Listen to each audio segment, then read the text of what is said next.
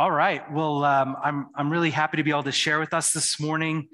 Um, and uh, we, we want to start a new series for the next few weeks um, called All Things New. And the, the idea for this series is taken out of Isaiah 43. And I just want to read four verses out of Isaiah 43 um, as something that I think will help guide us over the next few weeks. Um, but this is what is said in verse 18 of Isaiah 43. The writer says, Remember not the former things, nor consider the things of old. Behold, I'm doing a new thing. Now it springs forth. Do you not perceive it? I will make a way in the wilderness and rivers in the desert. The wild beasts will honor me, the jackals and the ostriches, for I give water in the wilderness and rivers in the desert to give drink to my chosen people, the people who I formed for myself, that they might declare my praise. This passage, um, the verses just prior to it, um, are talking about how God took the people of Israel through the Red Sea. And it's not that he's saying, because in other passages and other places in scripture, he's not saying, like, just forget about that. He's, he's saying, forget about the way that the Lord moved, forget about the way that he functioned. In that, in that story and what we're remembering, we're remembering God making a way through the sea, giving a river or giving a path, giving a road through the sea. We were singing about that today, a road through the sea. He reverses it when he says, forget about that, forget the former things. He says, I'm doing a new thing. This time I'm going to make a way in the wilderness and I'm going to make rivers in the desert. So I'm going to do the opposite. Where there's dry, where there's desert, where there's wasteland, I'm going to bring a river. I'm going to bring the water. And he's saying, Look to me, look for the new things that I'm going to do. Look for the ways in which I'm going to do things new. I'm going to do things, forget about the way I did things before, not about being the God who does new things, not about how God works, but the ways in which God works. He wants to do new things. He says in this verse 19, Do you not perceive it? Do you not see it? And as we go through the, the scriptures today and our time today, one of my prayers for us is that God will give us new eyes to see and perceive. This idea of perception is not just seeing something, it's actually seeing something and understanding what it means. It's not just observing something, oh, I see that that's the case, but it's actually understanding what it means. If you're on the beach in Hawaii and you see that it starts snowing on you, you can observe snow and you, you say, wow, that's snow but your perception is all of a sudden, oh my goodness, what is it doing snowing on the beach? Right? Your, under, your observation is different than your perception. And the Lord, I believe, wants to unlock new perception and new eyes to see. So today, as, as we focus on this and as we go into this time and series of the Lord making all things new, my prayer is that He's going to give us new eyes to perceive, new eyes to see. And what I want to focus on today, I'm calling the title of my message today Rivers in the Badlands. If you look at the message uh, interpretation of this passage, um, Eugene Peterson says that uh, he's going to give water in the badlands, or he's going to make rivers in the badlands, in the desert, in the wastelands.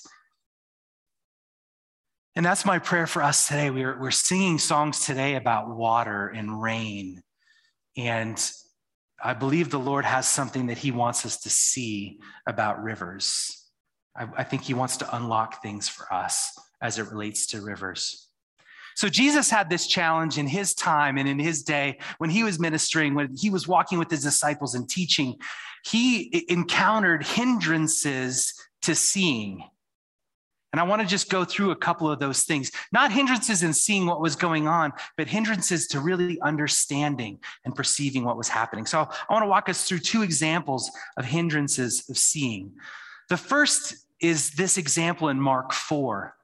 And the scene is that in Mark 4, Jesus has just finished feeding 4,000 people in the crowd.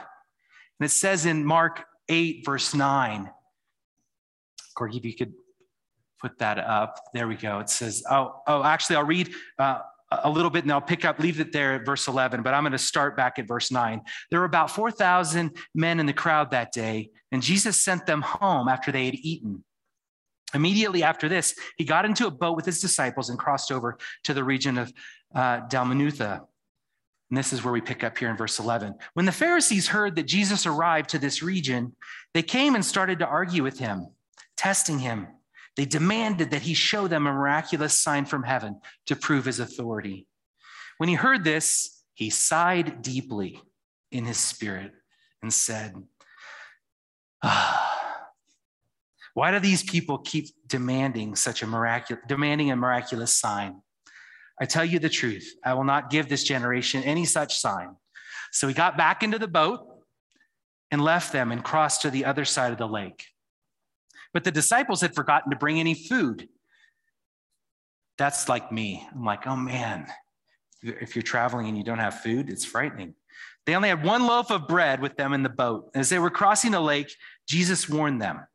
He says, Watch out, beware.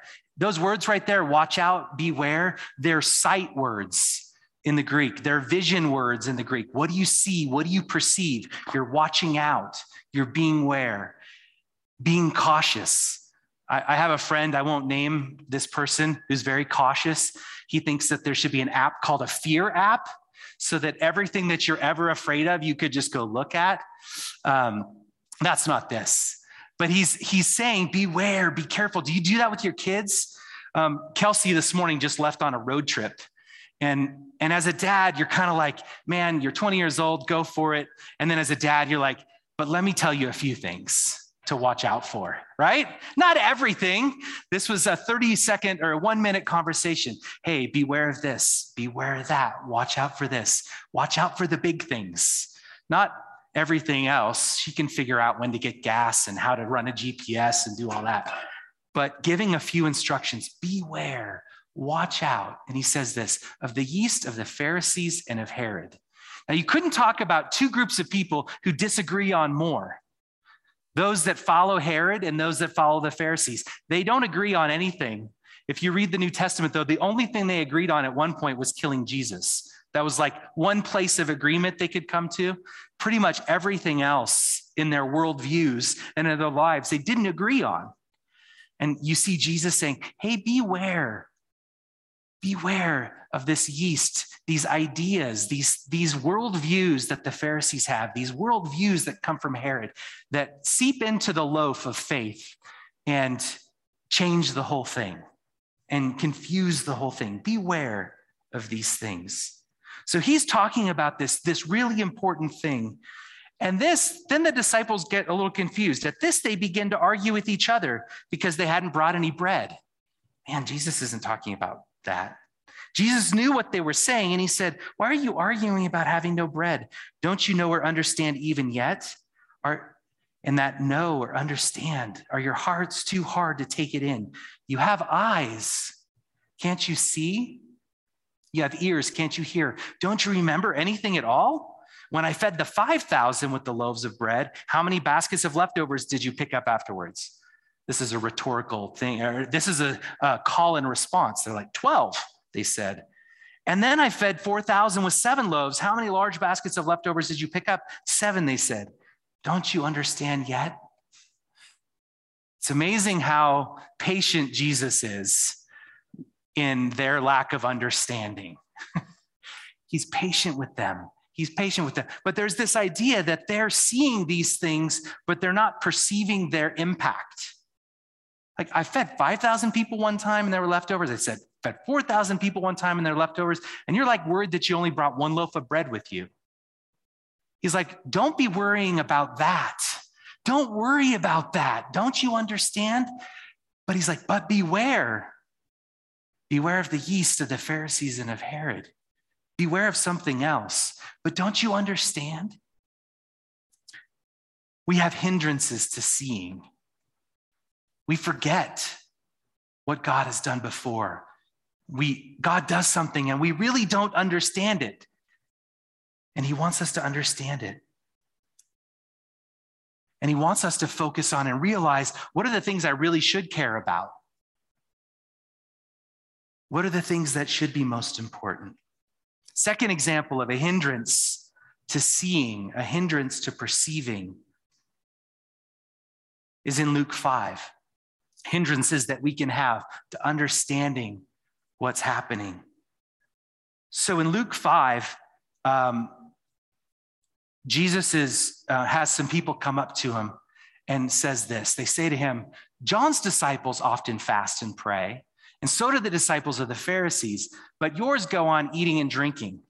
So there's this little bit of comparison going on like, well, Jesus, these religious people do it this way, these religious people do it this way. Why don't your disciples do it this way?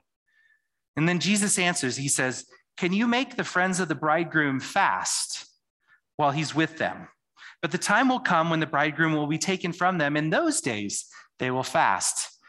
What he's saying is that there's a timing thing. There's a, do you not understand the timing of what's going on? Do you not understand what's, what, where, where things are at, the season that we're in? He tells them, and then he tells them this parable. He says, No one tears a piece out of a new garment to patch an old one. Otherwise, they will have torn the new garment, and the patch from the new will not match the old. And no one pours new wine into old wineskins. Otherwise, the new wine will burst the skins. The wine will run out, and the wineskins will be ruined. No new wine, no, new wine must be poured into new wineskins. And no one, after drinking old wine, wants the new, for they say the old is better. And hindrance, a hindrance that Jesus is identifying here is, is our challenge and our uh, the things that we wrestle with in understanding the new things that the Lord wants to do. The old tastes better. The old tastes better. And he's saying, I'm doing something new. I'm not, John's time is, is diminishing. The Pharisees have their ways and their yeast and all of these things. And he's like, I'm doing a new thing. And hindrances to us pressing into and perceiving and seeing the new thing is an it can be our wineskin perspectives can be that i want to keep the old garment but put a new patch on it i want to keep my old habits and my old processes my old ways of worship that's what they were challenging jesus to is that's how these different people worship why don't you guys worship that way and he says, I'm doing a new thing. I'm pouring out new wine, new wineskins. And then he identifies this human condition that we all go, yeah, but the old is better. The old is better. It's more comfortable. It's what I'm used to. It's what I valued. It's how I experienced it. It's these changes. That Isaiah 43, I'm, i want to do a new thing. Do you perceive it? Do you see it? We can have different things that hold us back from seeing the new. We can demand a sign. Well, Lord, if I'm going to press into new things, I need a sign. He talked about the Pharisees having hard hearts. We can have hard hearts. We can forget what God's done before. Like, well, God, um, you know, it's a little bit like this idea of, well, you know, you you only get one shot at this. So it's like if I came up to Steve and I'm like, Steve, I have $10,000 for you, just this one time. So you better tell me when you want it. It better be the right time because you're only going to get it one time. So Steve's going to wait. He's going to be like, is now the time? Is now the time? Is now the time? And then he, and, and he's like, now's the time. And I'm like, all right, okay. In Steve's mind, though, he's like, Aaron will never do that again. I won't do it the first time either, but, but he's like, all right, I blew my one shot. Sometimes we view that way with God. It's like, well, man, God fed 5,000 people. We better not ask him to do it again. Better not ask him to do 4,000. Better not ask him to take care of me, provide for me. The Lord is unlimitless, limitless, unlimited. That's a better word. Too many double negatives there. The Lord is unlimited in his resources, in provision, and what he wants to do over and over and over again, faithful from generation to generation. I did it before, and forget how I did it before. I'm going to do it again. I'm going to do it again. I'm going to do it again. I'm going to do it again. And in these new seasons, we've got to be reminded Lord, He's going to do it again. Signs and symptoms that we're, we have trouble seeing, we don't understand. We're comparing the old and the new. We have difficulty in receiving the new. We long for the old. It happens to us personally, doesn't it? It happens to us in different ways. It can happen to us uh, as a group as well. I've had people ask questions about us as a local church, like, what's going on? We've, we've been around for 38 years, and what's the Lord doing, and what's happening next? And man, one of the things I'm most excited about from a, from a leadership team perspective as a church, man, we believe that we have amazing days ahead. We believe that the Lord is building something great here. And you know what? And, and, and other perceptions or other perspectives might be, well, it's different. Well, it's changed. Well, there's less of this. And you know what? It's like, yeah, those are all true. Those are all real, but they're new wineskins. The Lord is doing something new in us. And eventually that new wineskins are going to get seasoned and the wine's going to, new wine's going to become old and it's going to taste better too, right? But man, I believe that the Lord is speaking that over our church as well. He says, Behold, I'm doing a new thing. Do you perceive it? Do you see it? He's going to make rivers in the desert. He's going to make rivers in the badlands. He's going to do amazing things. And so, one of my prayers for us this morning is that we'll see in our own lives, we'll, the Lord will open up our perceptions in new ways. As a church community, that the Lord will give us new eyes to see what He's doing. The Lord is doing a new thing. So, one of the hindrances that happened in Jesus' time for people understanding what Jesus was doing and receiving what Jesus was doing, receiving the new thing, was how they responded. And this is an interesting passage in Luke 7 that we're going to look at how people responded to the ministry of John the Baptist. We don't often connect those things. We often think, man, if Jesus just showed up, that's all Jesus had to do was show up. Well, the, the, the, scriptures are really clear about the idea of John the Baptist, a prophet coming before Jesus, and not coming in a way that is quite normal, not normal at all. John is this uh, man who lives out in the desert, lives out in the wilderness, eats bugs, eats locusts and honey, doesn't really wear good clothes, not exactly kind of who you would hold up as a religious leader of the day. Jesus describes him as the greatest prophet ever. And John's in the wilderness and he's got this ministry of calling people to repentance. And Jesus in Luke 7 is talking about John the Baptist, talking about how great John the Baptist was, uh, his ministry is. And then it, it's an interesting, Luke has an interesting editorial comment that he sticks right in there in verse 29, if we could put that up on the screen. He says this All the people who heard this, that's Jesus talking about John the Baptist, including the tax collectors, they must, they were the bad dudes of the day. They were acknowledged the justice of God because they had been baptized with John's baptism. But by refusing to be baptized by him, John, the Pharisees and the lawyers rejected God's purpose for themselves. It's an interesting passage, isn't it? It's an interesting editorial where there's this connecting of, of people's ability to see God, acknowledge the justice of God, acknowledge who Jesus is, acknowledge Jesus' authority by their acceptance of John the Baptist. Interesting, isn't it? So the Pharisees, they rejected God's purposes for their lives. So I was thinking about all week, I've been thinking about this phrase and this idea of um, find me in the river. There's a really old delirious song from like 20 years ago. Those of you who are old like me and you appreciated delirious, they did a song about find me in the river. And um, John, John the Baptist in his ministry, he, he was out in the desert, it, out at the Jordan River, out, that's where his ministry was. And people went out to him in stream, in, in droves. People went out. They were hungry. They went out there. They went out there for what? Why did they go out there? How is was their trip out to the wilderness, out to the river, out to see John, how is it connected to their ability to receive Jesus, to understand Jesus? There's a lot that's said about this. I'd like to connect our ability to see, our ability to perceive, our ability to see the new things that Jesus wants to do in us. I want to connect it with us going down to the river. And then I couldn't help but think about Chris Farley living in a van down by the river. Um, that's not what I'm talking about, because we're not going to live by the river in a van. We're going to go to the river. Again, you got to be old to appreciate that.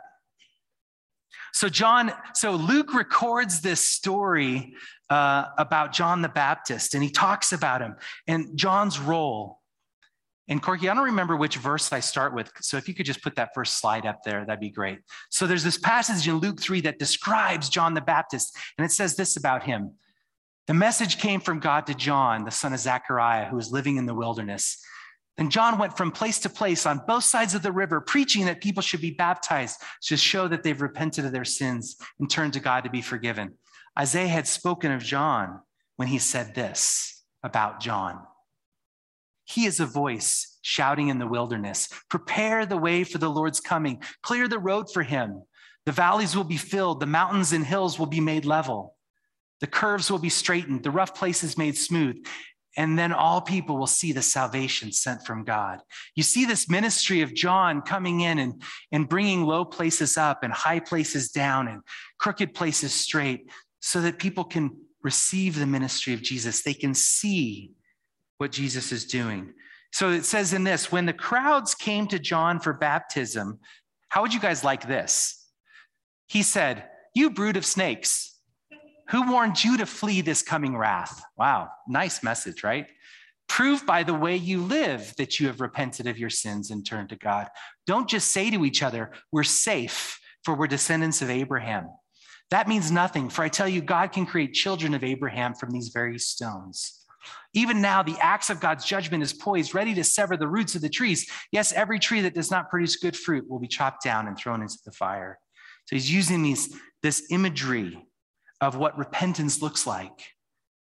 So then the crowds ask, okay, thanks for the imagery. The crowds ask now in verse 10, what should we do? We're coming out for repentance. And I love how John the Baptist connects this idea of both repentance being an, an action, an attitude, a mindset, but also a changing of ways. He says this John replied, If you have two shirts, give one to the poor. If you have food, share it with those who are hungry. Even corrupt tax collectors came to be baptized and asked, Teacher, what should we do? He replied, Collect no more taxes than the government requires. What should we do? asked some of the soldiers. John replied, Don't extort money or make false accusations and be content with your pay. Man, you see almost this, this hunger in people. They're like, they're, they're going out to the river, they're going out to this place, and all of a sudden there's this, they're seeing God's justice. That's what we read back in Luke 7. They're seeing God's ways and God's justice. And they're saying, What does this mean for me? What do I do? What's the implication of this? And I love that John, he's like both. In, in other passages um, uh, that record this, he focuses on repentance and baptism. And, and in Luke, Luke records also this change of way, this change of how people operate. And the Pharisees in Matthew, it's recorded that they, they were just interested in observing what was happening. Like this was popular. This is what was going on. It was like the religious thing to come and observe. But there were lives and lives and lives and hundreds of thousands of people going out to the river and they're being drawn out there and they're being they're leaving the safety of their homes and communities they're leaving their religious structures and synagogues in Jerusalem. They're leaving those things behind and they're going out, and there's a hunger in them. Lord, what is it you're saying? What is it that you want to do in me? What is it when we look at your justice? What does that look like in my life? They went out to a river, they went out to Jordan. They went out to a place that their people had come through before, hundreds of years before. as they came into the promised land, they went to the wilderness. There was this call for repentance, changing their minds, their thinking, their actions. This, this river place, this place of the river, was they could see themselves differently. They could see the reality, the justice, the person of God. John addresses it. They could see the entitlement that they walked in.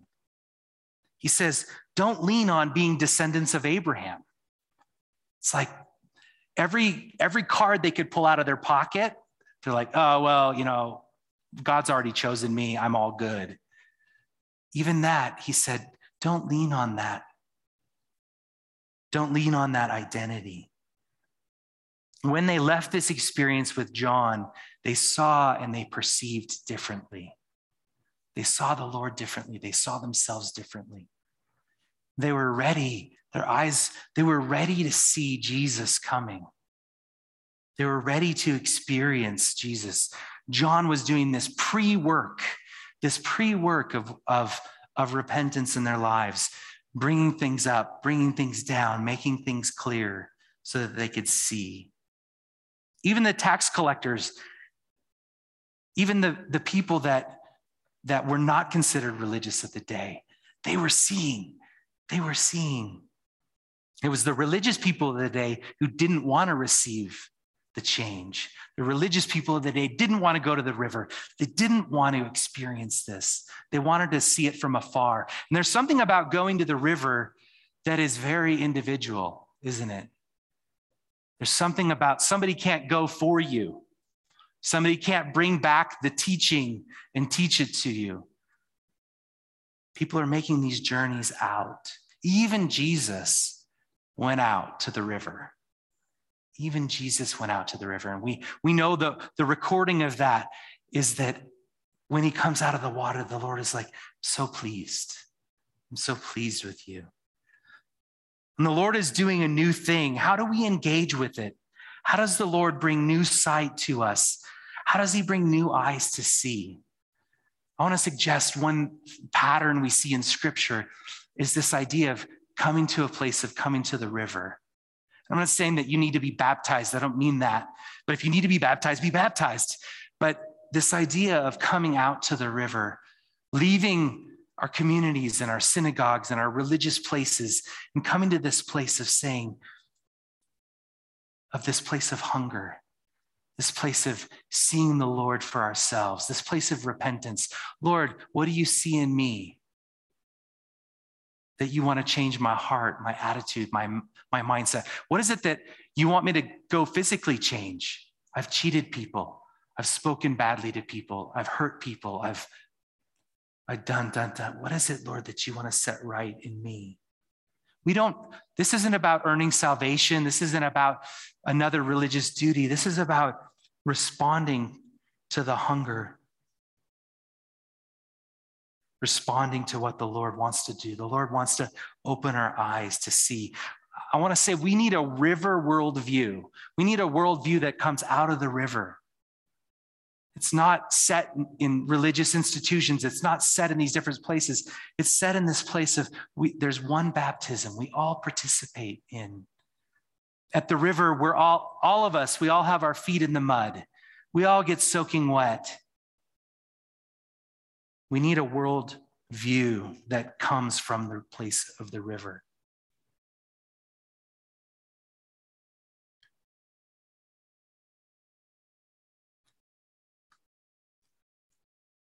I love how this goes on because Jesus's and John's ministries looked so different. They looked so different. And Jesus addresses this. And so, what do we perceive? What do we see? Um, in Luke 7,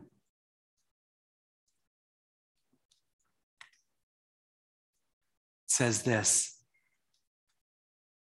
Oh, I'm going to keep reading. We started with this passage earlier, but I'm going to read this and then keep going this time.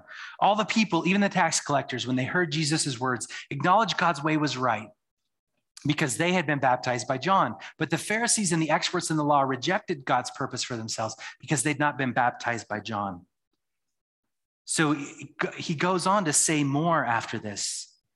He says, Jesus went on to say, To what then can I compare the people of this generation, the people he's talking to?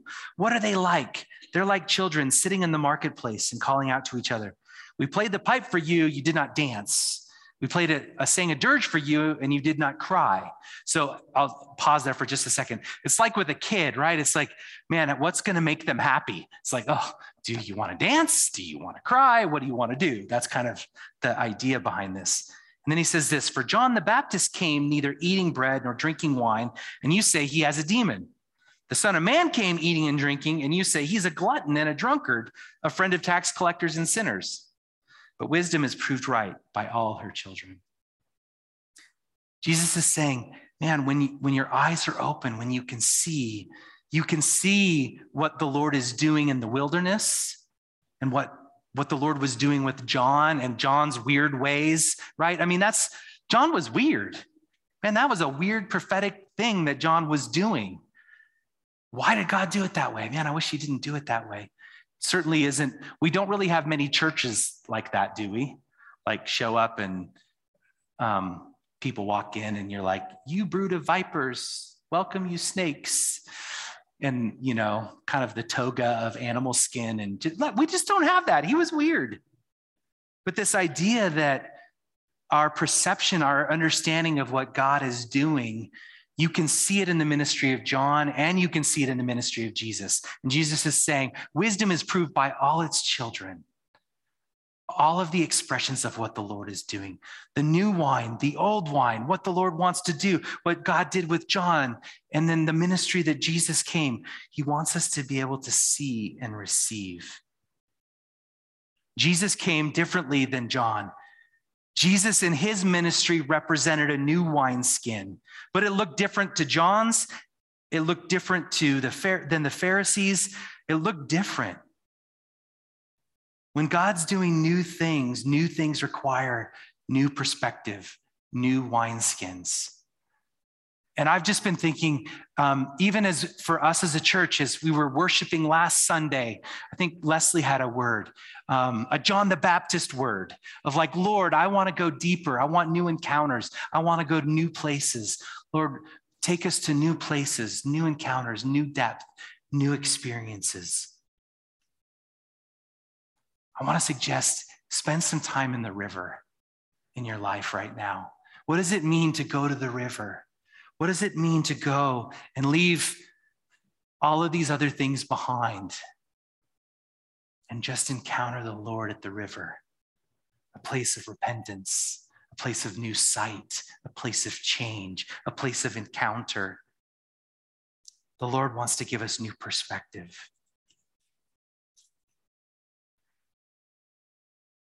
Jesus spent so much time trying to bring new perspective and new understanding about who he was. I was just studying this week in the book of John. It's amazing when you study just even the first seven chapters of John. There's this constant comparison of Jesus being greater. It's always greater. And it all has to do with water. I'm not making this stuff up, it's all about the river. Um, it's interesting in John 1, there's a comparison between John's baptism uh, by water and Jesus' baptism by the Spirit. In John 2, we see Jesus change water to wine. In John 3, we hear about being born naturally of water and being born of the Spirit. In John 4, Jesus encounters the Samaritan woman at the well, and she's talking about this water that's come up, this ancient well of theirs. And Jesus says, Yeah, but I'm going to give you a spring of water that comes up in you that'll never run dry. In John 5, there's, there's, uh, there's someone who's sitting by the pool waiting to get healed. And Jesus comes in and he's like, I can't get healed because I can't get in the water. And Jesus is like, Well, do you want to be healed? And he's like, Yeah. So Jesus heals him and he doesn't get in the water. Jesus is greater than the water. In John 6, Jesus walks on the water he has this time in which, you know, Moses, he was okay. He parted the Red Sea and they walked through it. Jesus is like, well, actually, I'm going to walk on it. That was, he was, he was one upping Moses. I actually think that. I think John was thinking that if you read all of John 6, Jesus was one upping Moses. in walking on the water. John 6, John 7, Jesus shows up at the Feast of Tabernacles. And this is the feast, and this is the time in which they would, they would come together. And for seven days, the priests would bring out water and pour it on the altar, and bring out water and pour it on the altar. And a lot of the imagery has to do with this idea of water flowing from the temple, water, the, the living water flowing from the temple. Well, on the eighth day, they don't bring out water, and it's the end of the feast. And that's when Jesus gets up at the end of the feast on the eighth day. And he says that he, that rivers of living water are going to flow from him. We'll read it um, exactly here in just a minute. It says this On the last day, the climax of the festival, Jesus stood and shouted to the crowds Anyone who's thirsty may come to me. Anyone who believes in me may come and drink. For the scriptures declare rivers of living water will flow from his heart. When he said living water, he was speaking of the Spirit who would be given to everyone believing in him, but the Spirit had not yet been given because Jesus had not yet entered into his glory. So you have this imagery of now Jesus saying, If you're thirsty, come to me. You have Jesus saying, He's the new temple. He's coming and replacing this temple completely, and the water is, is flowing out of him. In every way, Jesus is like, I'm the water that doesn't run dry. I'm the spring that doesn't run dry. I'm going to give you the spirit. What was natural is supernatural. Jesus is always bringing this next level. God's doing new things. And these new things are these rivers of living water that he has for us. So we go to the river, places of repentance, places of, Lord, um, of, of, leaving things behind. What is it that we need to repent of? What is it that we need to lay behind? What is, what is it that we need to lay down to have this focus to be able to perceive? And then Jesus is standing up, the second perspective of, of allowing us to see and perceive is that Jesus is our living water. Jesus is the living water. We don't need more. Jesus is standing up at the temple and saying, It, it all flows out of me. Anyone who's thirsty, come to me, believe in me, drink of me. And what he tells the Samaritan woman is if you drink of me, you won't be thirsty. Indeed, the water that Jesus gives will become in us a spring of water welling up to eternal life. In that John passage is it also says that rivers of living water will flow from us, flow out of us. Man, I we were walking, I was walking on Thursday. Eric, Eric and I went for a hike up to Bell's Canyon. If you guys ever been up there? And uh, we got up there, and the reservoir is low. So we just sat on a rock and we started praying, Lord, we need snow, we need water, we need rain, fill our reservoirs, we need it. We're praying. And as we're praying, um, we kind of we're done, and some guy comes walking by and we just say hello, and he stops and starts talking to us.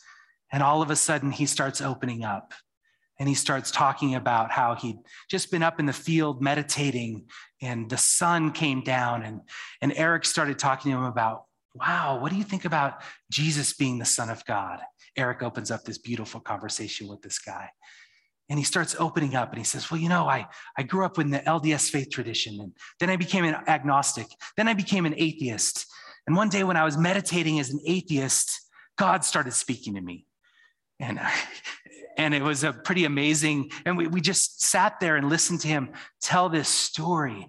And then he started saying, Well, all of a sudden, I'm like, I, I in my mind, I'm an atheist, but why is God talking to me? This doesn't compute. This doesn't connect. So he said, Well, I started talking, calling God the others. So God was interacting with them. And I, and I said, You know, it's interesting that one of the definitions of holiness is that God is completely other to us. I said, So it's kind of cool that you were naming an attribute of God as the others. I'm not sure that's what he meant, but we just kept talking and talking and talking. And he said his name was James. I said, Oh, wow, man, you got a whole book in the Bible just to yourself. he's like, Oh, really? I was like, Yeah, maybe you should read that. That'd be cool. And he went on, he went on his way. And, but he said, Man, this was a, he, he recognized this as a moment of time in which he was like, Wow, kind of like he was supposed to be there, kind of like he was supposed to run into Eric and I. Eric opening up the conversation about the Son, the Son of God.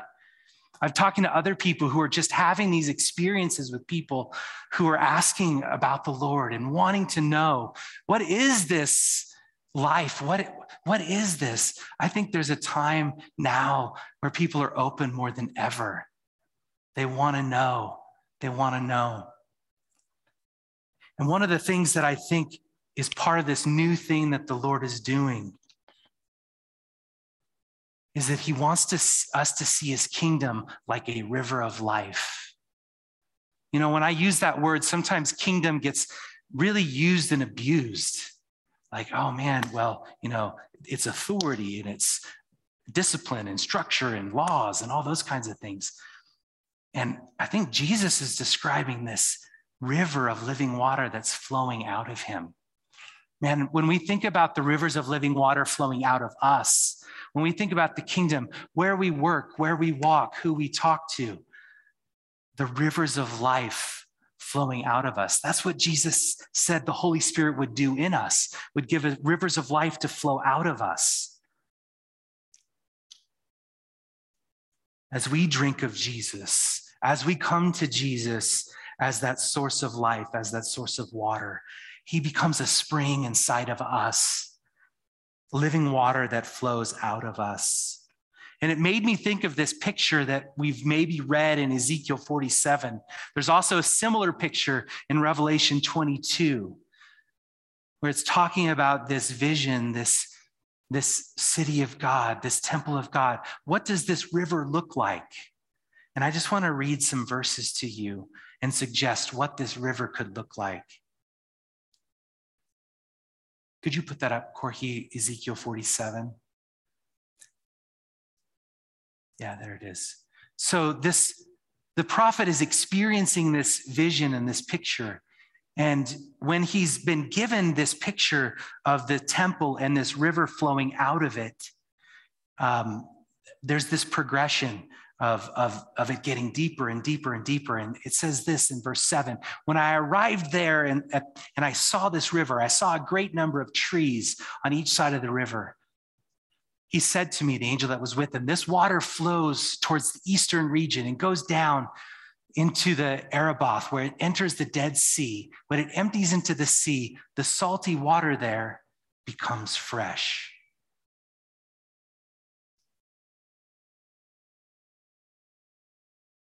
Next verse, please. Swarms of living creatures will live wherever the river flows. There will be large numbers of fish because this water flows there and makes the salt water fresh. So, where the river flows, everything will live. Fishermen will stand along the shore from Engedi to En. There will be places for spreading nets. The fish will be of many kinds, like the fish of the Mediterranean of the sea. But the swamps and marshes will not become fresh. They will be left for the salt. Gotta have salt on your food, right? Fruit trees of all kinds will grow on both banks of the river. Their leaves will not wither, nor will their fruit fail. Every month they will bear fruit, because the water from the sanctuary flows to them. Their fruit will serve for the food, for food, and their leaves for healing. God wants to do new things. God wants to bring new life. Behold, he wants to bring rivers in the badlands, rivers in the wasteland, rivers in the desert. And this river this river of the kingdom of God, this river that's inside of us, the river that we get to drink of that's in Jesus, this, these rivers that are inside of us, how do they flow out into lives that bring beauty, that bring fruit trees, that bring healing, that bring fishing, that bring turn dead salty water into fresh water? They bring transformation. And I believe that that's a picture of the kingdom that the Lord wants us to have. That as we see, behold, see, I do a new thing, perceive that I do a new thing. The Lord wants to say, where does the rivers of God that lives inside of us, where are they meant to go out? What are they meant to do? I love uh, our freedom ministry. It used to be called Cleansing Streams years ago. And um, I think our title's much better now. It's the freedom ministry. But it's this idea of the river of God coming and bringing freedom, where there's been death, where there's been bondages, where there's been curses. It, you, it's, it's like a Lord of the Rings scene where you just see the water come and transform the environment. That's what the Holy Spirit does in us. That's what we get to do as we participate with the Holy Spirit. So, as I close this morning, I want to pray for this. I want to pray for this. New things begin in the river. Our ability to have our eyes opened. At, at the water banks is where Jesus' disciples were commissioned, where Jesus taught, where there's life and there's healing. We walk into new seasons and we have a worldview that goes through the river. The Lord invites us to come out to the river. He invites us to repent. He invites us to change. He invites us to be hungry and thirsty for Him, to leave and to go out to the river. New things begin in the river. Secondly, new things don't look like old things. But when you've been in the river, you can see the new things. The Pharisees couldn't see the new things because they hadn't been in the river. Jesus is our river of life. We don't need to look somewhere else. Jesus, he says, Come to me, drink of me. You're never going to thirst again. He stood in the place of that religious practice. He stood in the place of the temple and said, Drink of me. All things are made new by the river, and the river is made to flow out of us. Amen. So, why don't you stand? I just want to pray and declare over us what it says in Isaiah 43 says, Remember not the former things, nor consider the things of old. Behold, I'm doing a new thing. Now it springs forth. Do you not perceive it? I'll make a way in the wilderness and deserts in the desert, rivers in the desert. Lord, we just pray that you're going to make rivers in the, in the desert, in the badlands, in the wastelands of our life. You come and you bring life so abundantly, just like we read in Ezekiel. There's fruit trees and there's fish and there's salty water that's turned to fresh. You restore, you renew, you bring life. Lord, you say you bring food for us to eat. You say the leaves are for healing, the healing of the nations. Lord, we just thank you for the new things that you want to do in us. And Lord, we, we hear your call to come out to the river, to come out and, and be personal and intimate with you, to repent and to turn and to go into that water and be changed to see new. Lord, would you give us eyes to see as a church what you're doing with us as a community? Lord, we thank you that you're doing a new thing with new wineskins and new wine. You're doing it in new ways. And you've called us to be this river of life.